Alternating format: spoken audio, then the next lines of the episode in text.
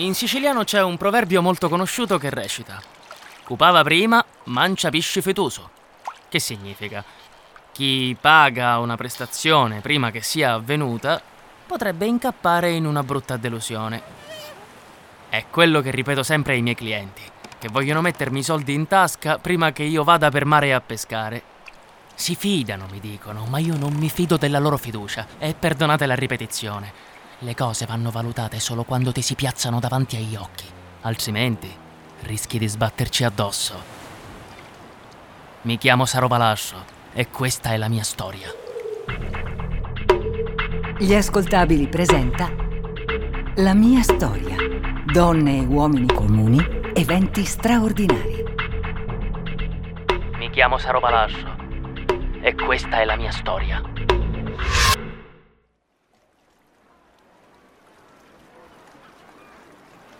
Scommetto che pochi di voi hanno incontrato un pescatore acculturato. Penso che sia una cosa normale. I notai e gli avvocati sanno le leggi, i chianchieri, i macellai tagliano la carne, i camerieri puliscono le case, noi pescatori. Ma perché dovremmo metterci a leggere i libri? Risposta: non dobbiamo. Solo che io lo faccio. Da anni ormai. Ne ho 23, anche se tutti mi dicono Saro, pari un bicciriddo! E io, come un bicciriddo, negli ultimi tempi ho ripreso a fare le marachelle. Ogni mercoledì, il mio giorno di riposo, esco di casa intorno alle 8. Vivo ancora con papà ad Acicezza, a Cizza, come la chiamiamo gli abitanti del posto, che, manco a dirlo, sono tutti pescatori come me. Esco di casa, mi ficco in testa un berretto e piglio la corriera che mi porta a Catania. Direzione cinematografo. Vi dico di più, anzi. Sala Vittoria, via Gisira. Vicino al mercato del pesce, così alla fine della proiezione vado a incontrare pure qualche amico. Alfio Mangiameli, Melo Scaccia, Turi Russo. Ovviamente a loro non dico che vengo dal Vittoria. È il mio segreto, solo che i segreti di solito li dice a qualcuno io invece li tengo per me. A posto così.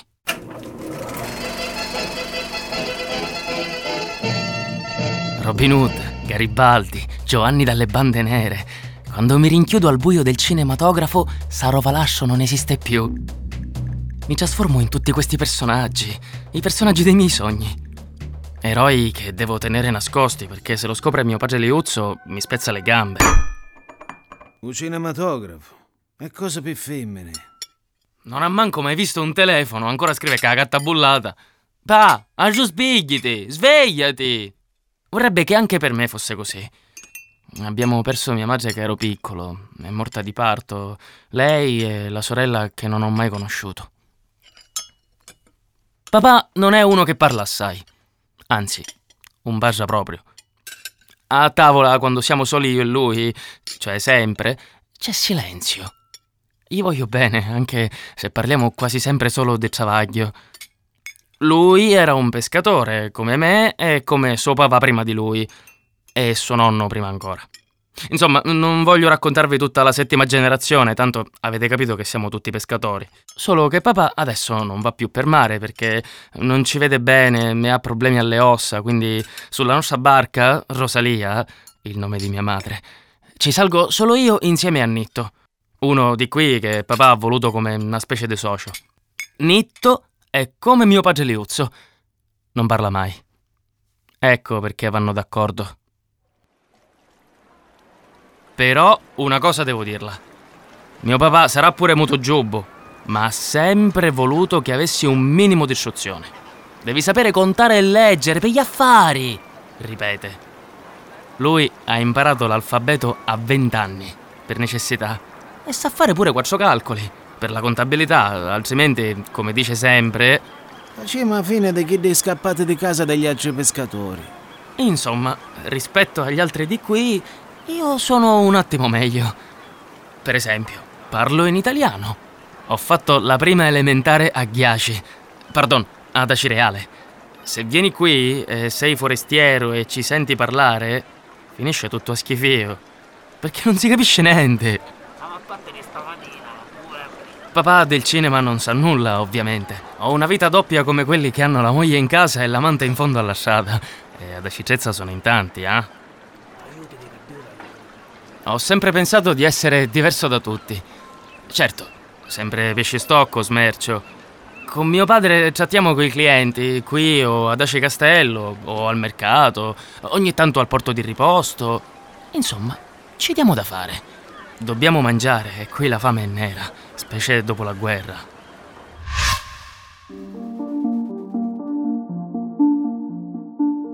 Mercoledì, un mercoledì di fine marzo. Ad Acicezza non c'è il sole, ma nuvole. L'aria però è fresca, bella. Non vado per mare oggi. Non sono nemmeno riuscito a prendere la corriera, non è passata. Con buona pace di papà mi metto a zonzo per il paese, non mi capita spesso di farlo, ma, Carusi, lavoro come un mulo. Ogni tanto me lo concedo.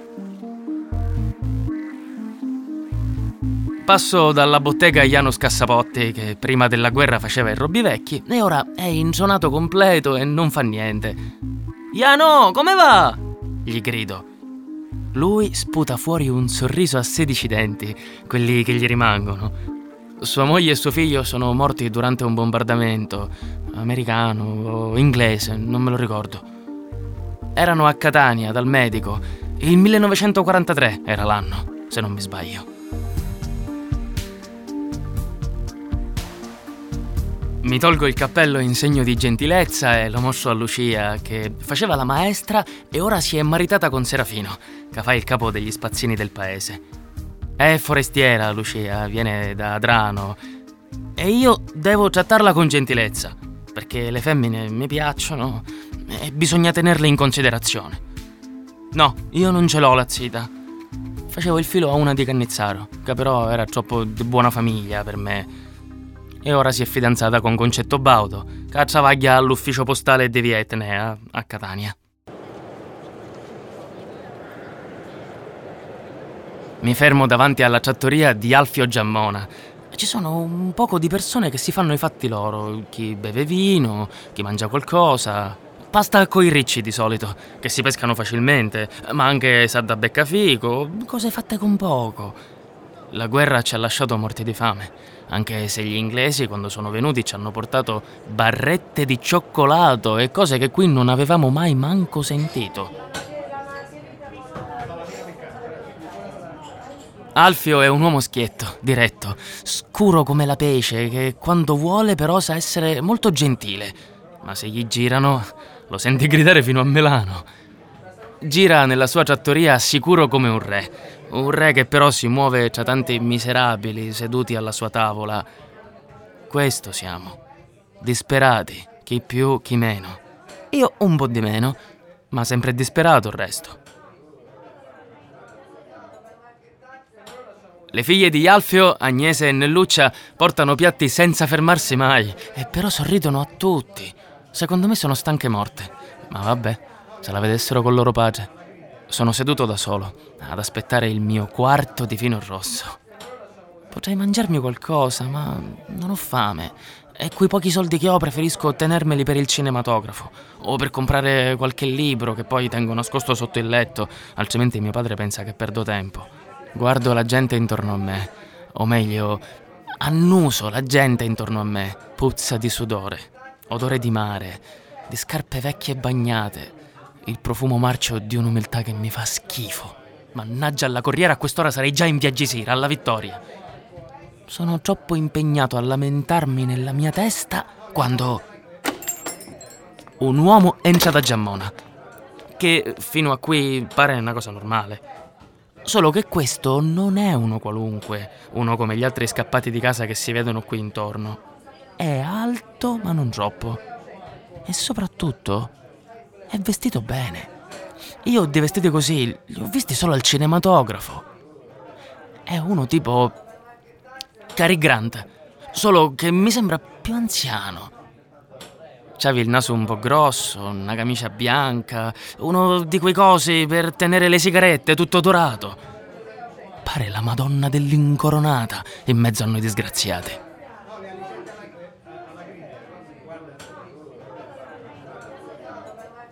Dietro di lui ci sono altre due persone, due signori che mi parano senza arte né parte. Nessuno li guarda perché sono tutti impegnati a capire questo signore da dove arriva. Di gente così qua non se n'è vista mai, manco tra i villeggianti. Si mette a parlare con Alfio Giammona che lo fa sedere a un tavolo. Lo tratta come un cavaliere tratta i suoi servi, senza però essere mai sgarbato, eh? Quelli che sono con lui stanno in silenzio e iniziano a fumare solo quando è lui che si accende la sigaretta. Provo a capire che sigarette siano. Ma non sono un fenomeno, sta cosa. E poi lui è seduto un po' lontano da me. Devo capire chi è questo signore, ma non è che posso andare lì a disturbarlo mentre si fa gli affaracci suoi. Finisco il mio quartino di rosso, mesoso e me ne vado.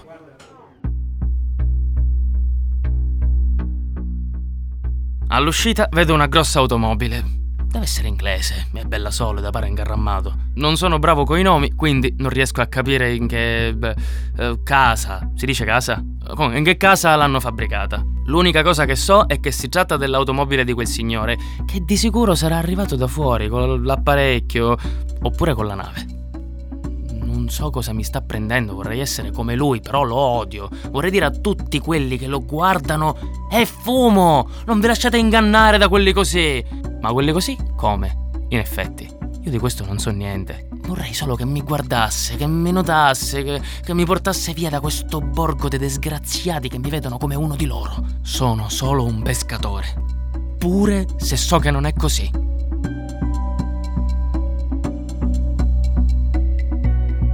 Non voglio saperne nulla del tizio misterioso. Non chiedo neanche ad Alfio Giammona chi è quell'uomo e cose così. Torno a farmi i fatti miei. Quello è uno che non rivedrò mai più, tanto un forestiero, sarò, perché devi fare tante storie. In effetti quel tizio non si fa più vedere in zona. Meglio così.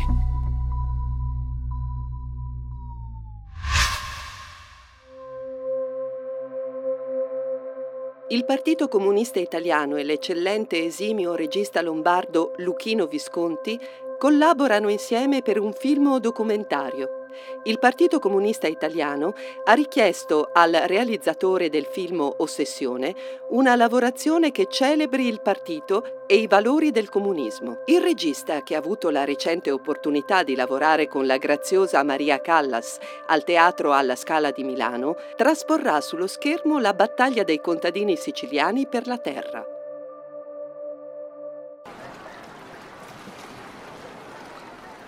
La mia vita, la vita di Saro Valasso, continua ad acidezza. Lavoro duro quello del pescatore.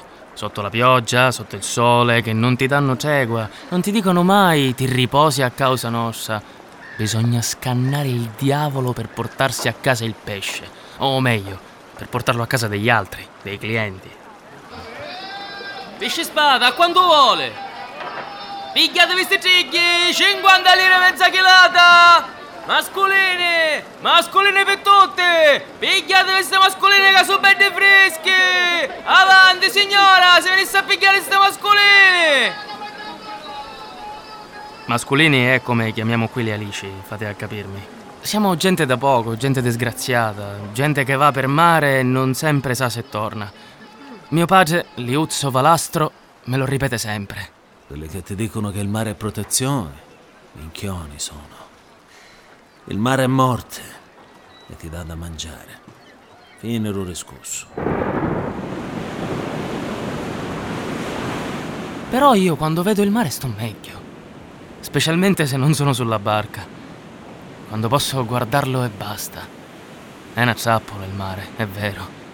Mi tiene qui in questa prigione di morti di fame. Però che ci posso fare? Solo sentire le onde e intanto ammirare le stelle mi porta lontano da sto schifo. E poi certo c'è il cinematografo che mi fa sognare. Mi fa diventare qualcun altro, avete presente? Sempre lui, infame. In città il mercoledì per due ore ma ricrio, me la godo tutta. Ma che ne sanno gli altri pescatori del mondo che c'è fuori?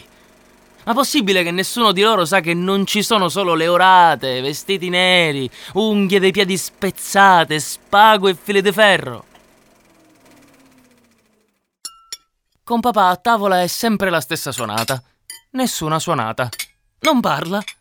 E io che sono solo a mare con Nitto che guarda sempre altrove, che sono solo al cinematografo. Avrei tanta voglia di parlare con qualcuno. o di scappare via, nel continente, a Napoli, a Roma, a Milano. Tutti posti che ho sempre sentito nominare, o al cinematografo. Chissà se ci andrò mai. E che devo fare? Lo chiedo pure ai faraglioni, ai faraglioni, gli scogli giganti che insieme all'isola Lachea guardano Cezza con aria sdegnosa. Pare che li abbia lanciati un ciclope a Ulisse dall'alto della sua caverna perché Ulisse lo aveva scongigato, lo aveva disturbato. Io non so come si può credere a tutte ste minghiate.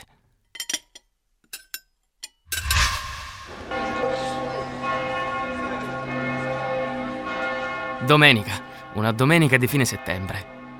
Ancora è bel tempo, ci sono gli ultimi villeggianti, che sono pochi, del resto chi ci deve venire in questo posto maledetto e puzzolente? dove le case annegano nell'umido e il mare non sta mai in silenzio. Alla domenica, appunto, la gente esce dalla Santa Messa e si ferma a chiacchierare nello spazio che c'è lì davanti. Tutti uomini e donne maritati o vedove. Le femmine schitte, eh, pardon, zitelle, devono tornare a casa subito. Ci sono tutti, veramente tutti. Sanne mio padre. Lui a messa non ci viene mai. Preferisce starsene a casa Devo fare due conti. In verità Dio gli fa schifo e le persone ancora di più. Tutti hanno il vestito buono, si stringono le mani, si ripuliscono dalla miseria degli altri giorni. Poveri fessi, che non sanno quanto siamo nella merda. Gente senza domani siamo. Mastro Peppino, tante cose. Signora Palmeri, segui, e la figliola. Zio Santo, come siete? Falsi, falsi come Giuda. Alle spalle si dicono una carrettata di cattiverie e soprattutto non vogliono arrendersi al fatto che sono solo dei poveracci, degli scassapagliari. E io per sopravvivere devo essere come loro. Aspettate, ma che fanno? Perché si stanno spostando tutti di lato verso le scalinate della chiesa? Minchia! Ma è l'automobile di, di quello lì! Del signore dell'altra volta! Do tutto elegante, ve lo ricordate? Ma che cosa è tornato a fare? I cezzotti intanto guardano l'automobile come si guarda un carro funebre. Oh, San Giovanni sceso in terra a ripulirci per sempre dai nostri peccati, così non dobbiamo più batterci il petto in chiesa ogni domenica. Dall'automobile scendono tre persone. Il primo a farsi vedere è un caruso dalla faccia buffa, simpatico, occhiali tondi. Ci dà Lia, ci guarda tutti come fossimo animali della giungla. Subito dopo spunta fuori un altro giovanotto, biondo, con gli occhi azzurri, l'aria elegante. Per lui, a differenza del primo, è come se non esistiamo. Ci guarda un po' schifato dentro la sua bella giacca niura. Tiene in mano un paio di occhiali scuri, di quelli che si usano per proteggersi dal sole. E poi alla fine arriva il signore elegante. Appena ci vede si toglie il cappello e leva in alto la mano a fare un saluto veloce. Non sorride, sembra solo cortese più che altro. Fa un cenno veloce agli altri due ed entrano da Giammona. E io, ben attento a non farmi vedere da nessuno, entro dietro di loro, curioso di sapere cosa diavolo sta accadendo ad Acicezza e di scoprire il motivo di sto carnevale. Mi ficco dentro la trattoria di Alfio Giammona. I tre lo hanno raggiunto e ci stanno parlando. Non c'è tanta gente dentro, quindi riesco a sentire qualcosa di quello che si dicono. Il primo a parlare è proprio il signore distinto che si prende Giammona da parte dietro il bancone dove si paga e gli dice con un accento stranissimo, una voce pulita: Loro sono i miei assistenti, mi aiutano con le riprese. Francesco viene da Roma, lo chiami pure Franco. Gianfranco invece viene da Firenze. Abbiamo fatto delle cose in teatro insieme. Anche lui lo chiami Franco. Riprese? Teatro? No, qua c'è qualcosa di strano che sta succedendo. Riprese significa qualcosa che ha a che fare con il cinematografo, lo so bene. Ma che? Devono girare un film a Zizza? Non faccio in tempo a chiedermi altro che da Giammona entrano un mare di cristiani a domandare vino, pane, a fare budello. Mi si mettono davanti agli occhi col loro carico di minchiata e povertà. Non vedo più il signore e i due ragazzi. Capace che sono usciti e manco me ne sono accorto.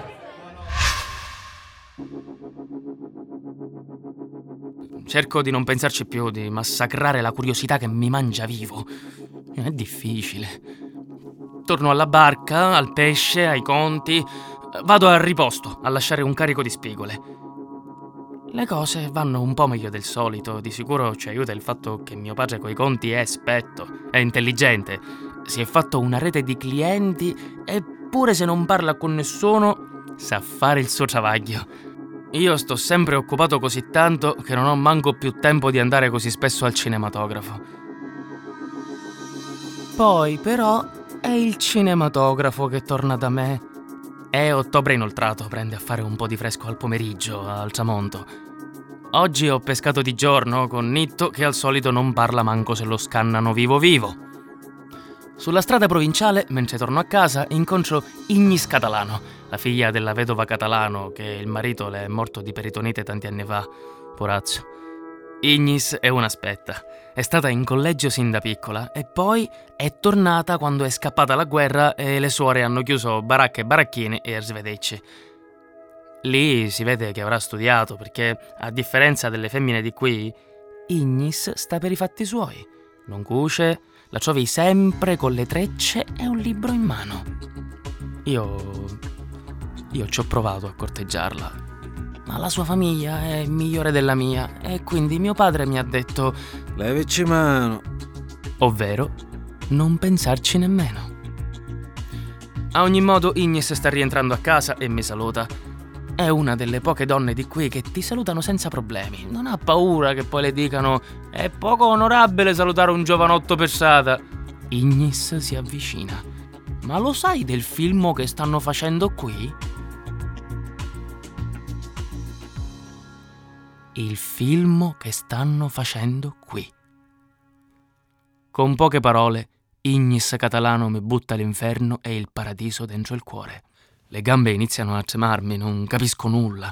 Riesco solo a unire questa notizia al signore misterioso di Giammona.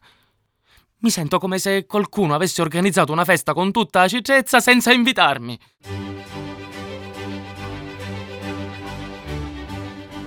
Di lì a poche ore, Acicezza diventa una fabbrica del cinematografo a cielo aperto. Arrivano enormi automobili, furgoni bianchi, fili elettrici, cosa che noi ci siamo sempre sognati. E gente, gente su gente. Li chiamano tecnici. Hanno tutti voci diverse, accenti diversi, corpi diversi. Non sono come noi. Sono alti, chiari. Hanno facce che noi abbiamo visto solo sui giornali, per chi le legge, o al cinematografo per chi ce va, come me. Non si capisce più niente muovono, smuovono, corrono. Noi li guardiamo come fossero calati dalla luna. Loro ci guardano come poveri disgraziati che siamo. E poi c'è lui, il Signore distinto. Ogni tanto spunta, va da Giammona. Pare adori la pasta col macco. Una minestra che viene cotta fino a diventare. Boh, non la so la parola. Tipo dura, va. Ignis mi dà tutte le notizie. Pare che stiano per fare un film qui. E questo l'avevamo capito. Ma nessuno ha capito di che cosa parla. C'entrano i Malavoglia e Marx, mi confessa Ignis, che l'ha saputo dal fratello di sua mamma.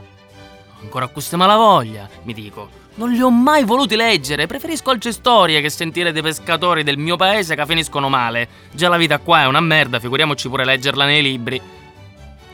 Sto Marx, Max, invece non so chi sia. Ignis mi dà anche un'informazione meravigliosa. L'uomo elegante è il regista del film, ovvero quello che comanda le riprese, che fa il fischio. Insomma, va, eh, avete capito.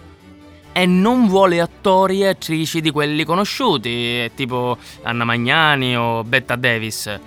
Vuole noi pescatori. Noi pescatori!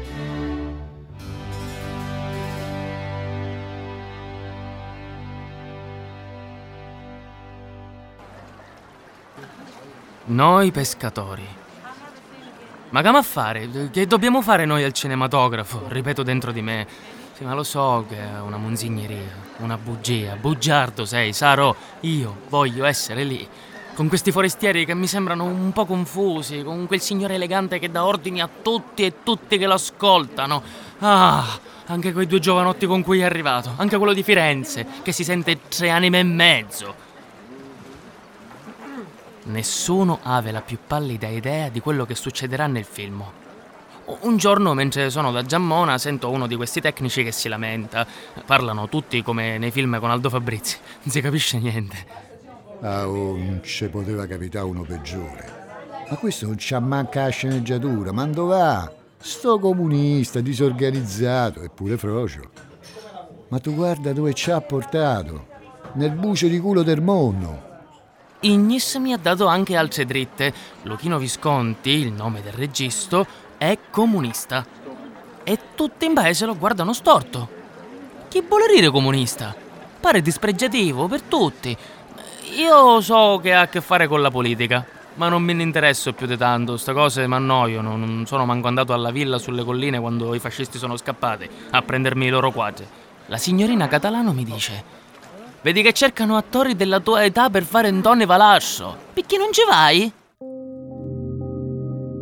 Sta notizia mi ammazza. Io, attore del cinematografo. Magari Dio, non chiederei altro. E poi sto un Tony che dovrei fare ha pure il mio stesso cognome. Caro sì, ecco mugliata, è fatta! Forse è la volta buona che lascio sto paese. Sì, mio padre lo capirà. Ma che speranze abbiamo noi pescatori? Là fuori c'è una marea di gente che fa cose belle, che vive, compra vestiti, gira in macchina.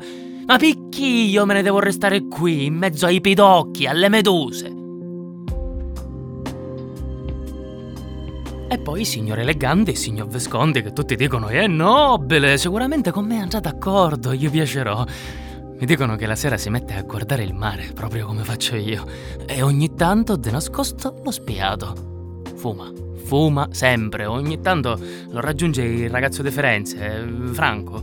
Litigano sempre, gridano, ma in maniera sana. Io con un maschio così vicino non mi ci sono messo mai.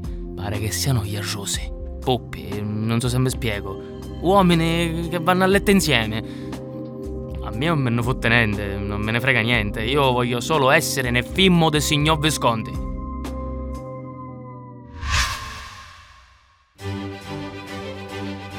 E non solo io, a quanto pare. Tutti, letteralmente tutti in pubblico dicono che il film sarà una minchiata. Poi però si vestono a festa e cercano di farsi notare dal signor Visconti. E ci credo. Pare che chi sarà scelto verrà pagato 800 lire, fosse magari 1000. Cifre che qui ce le sogniamo alla notte. E quindi tu vedi gente che si pettina, gente che si allisce i vestiti, gente che si accattano, si comprano le scarpe nuove, le ragazze che si truccano pure, perché vogliono diventare anche loro come Greta Garbo. Ignis mi fa. Sono venuti a casa, Visconti coi due carusi, quelli che si chiamano Franco. Hanno fatto un provino a me e alle mie sorelle. Hanno detto che eravamo troppo raffinate per la parte. Mia madre dice: Meglio così, vorranno femmine per fare le cocottes. Tutta cicezza e invisibilio, divisa tra il mistero che c'è intorno a questo film e la curiosità di farvi parte. Per la prima volta noi, maledette pescatori disgraziati e figli di buttana, vediamo una parte di mondo. Solo che gli altri non capiscono se è un regalo o una disgrazia, l'ennesima disgrazia. Io non ho dubbi. Voglio diventare attore. Ma chi glielo dice a mio padre? Da quando è iniziato sto macello di Visconti non ha mai detto una parola.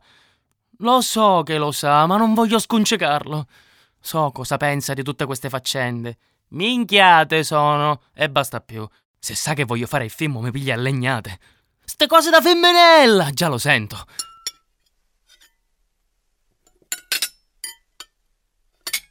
Ma oh, sapete che c'è? Io me ne fotto. Tanto de nascosto vado al cinematografo, de nascosto me leggo il giornale, de nascosto faccio tutto, tranne che pescare. E de nascosto da mio padre ho deciso anche che mi presento a fare il provino per il film. Mi riprendo quello che mi spetta. Voglio diventare famoso, conosciuto, scapparmene da questo schifo e pace in terra agli uomini di buona volontà. Le audizioni per la parte d'Intoni si tengono al secondo piano della trattoria di Alfio Giammona. Visconti e tutti gli altri si sono piazzati lì, hanno anche preso le figlie di Alfio, Nelluccia e Agnese, per due ruoli importanti. Lui all'inizio non ce le voleva dare, manco morto. Ma poi si è deciso. Scopro che tutto avverrà di mercoledì. Sì, il mio giorno di riposo. Mi piazzo lì e gli racconto tutto a Visconti, che mi piace il cinematografo, che so leggere, che sono diverso da tutti quegli altri, che sono io Ntoni, anche se di Ntoni non so un accidente. Eh, Cosa faccio? Mi metto vestito buono oppure no? I capelli a così vanno bene? Non so a chi chiedere aiuto, mi vergogno. Certo, lo so, sarò, ma tanto lo vedranno che sei andato al provino. E io dirò che ero lì per farsa. Ma quando Visconti mi sceglierà, non mi tirerò indietro. Papà se la vedrà con Nitto per la pesca. Io qui non ci sto più.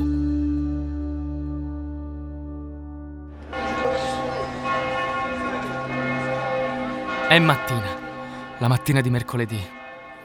Io mi sveglio alle sei e mezzo, un po' più tardi del solito. Papà è già in piedi al tavolo della stanza dove di solito ci mettiamo a mangiare. Davanti a sé tiene il quaderno dei conti. Io sono già vestito, non ho l'abito buono, ho deciso, non voglio destare sospetti. Tanto Visconti capirà comunque che sono diverso. Sorrido a papà che come al solito mi guarda muovendo il capo. Sono pronto a non sentirlo parlare come sempre e invece questa volta mio padre parla. Un carico di lupini a riposto. Li ha comprati Nitto a Catania e io devo andare a riposto a rivenderli con la corriera delle nove.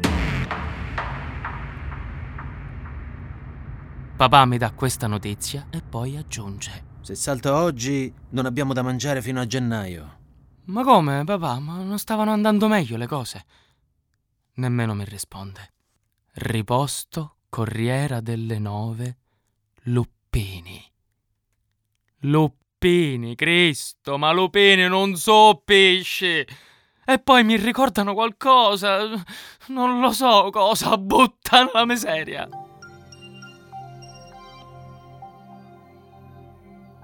Mio padre non si è reso conto della coltellata che mi ha dato.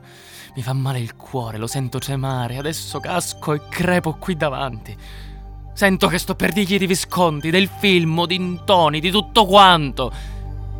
Mio padre però manco mi sta guardando. È tornato ai suoi conti, ai suoi ricordi che trattiene con forza. A un mondo chiuso che non vuole aprirsi a niente di nuovo e in cui lui trova spazio per rinchiuderci anche a me. Provo a parlare, ma mi sento le frasi che mi muoiono nella pancia, come se qualcuno le prende a calci e loro tornano dentro. Intanto da Giammona tutti si staranno facendo belli davanti a Visconti. Tutti quei miserabili che adesso sperano di diventare famosi, dalle pulci al cinematografo. E io che mi sentivo tanto diverso sono qui, da mio padre. Devo sbrigarmi, che parte la corriera. Mi chiamo Saro Valascio e questa è la mia storia.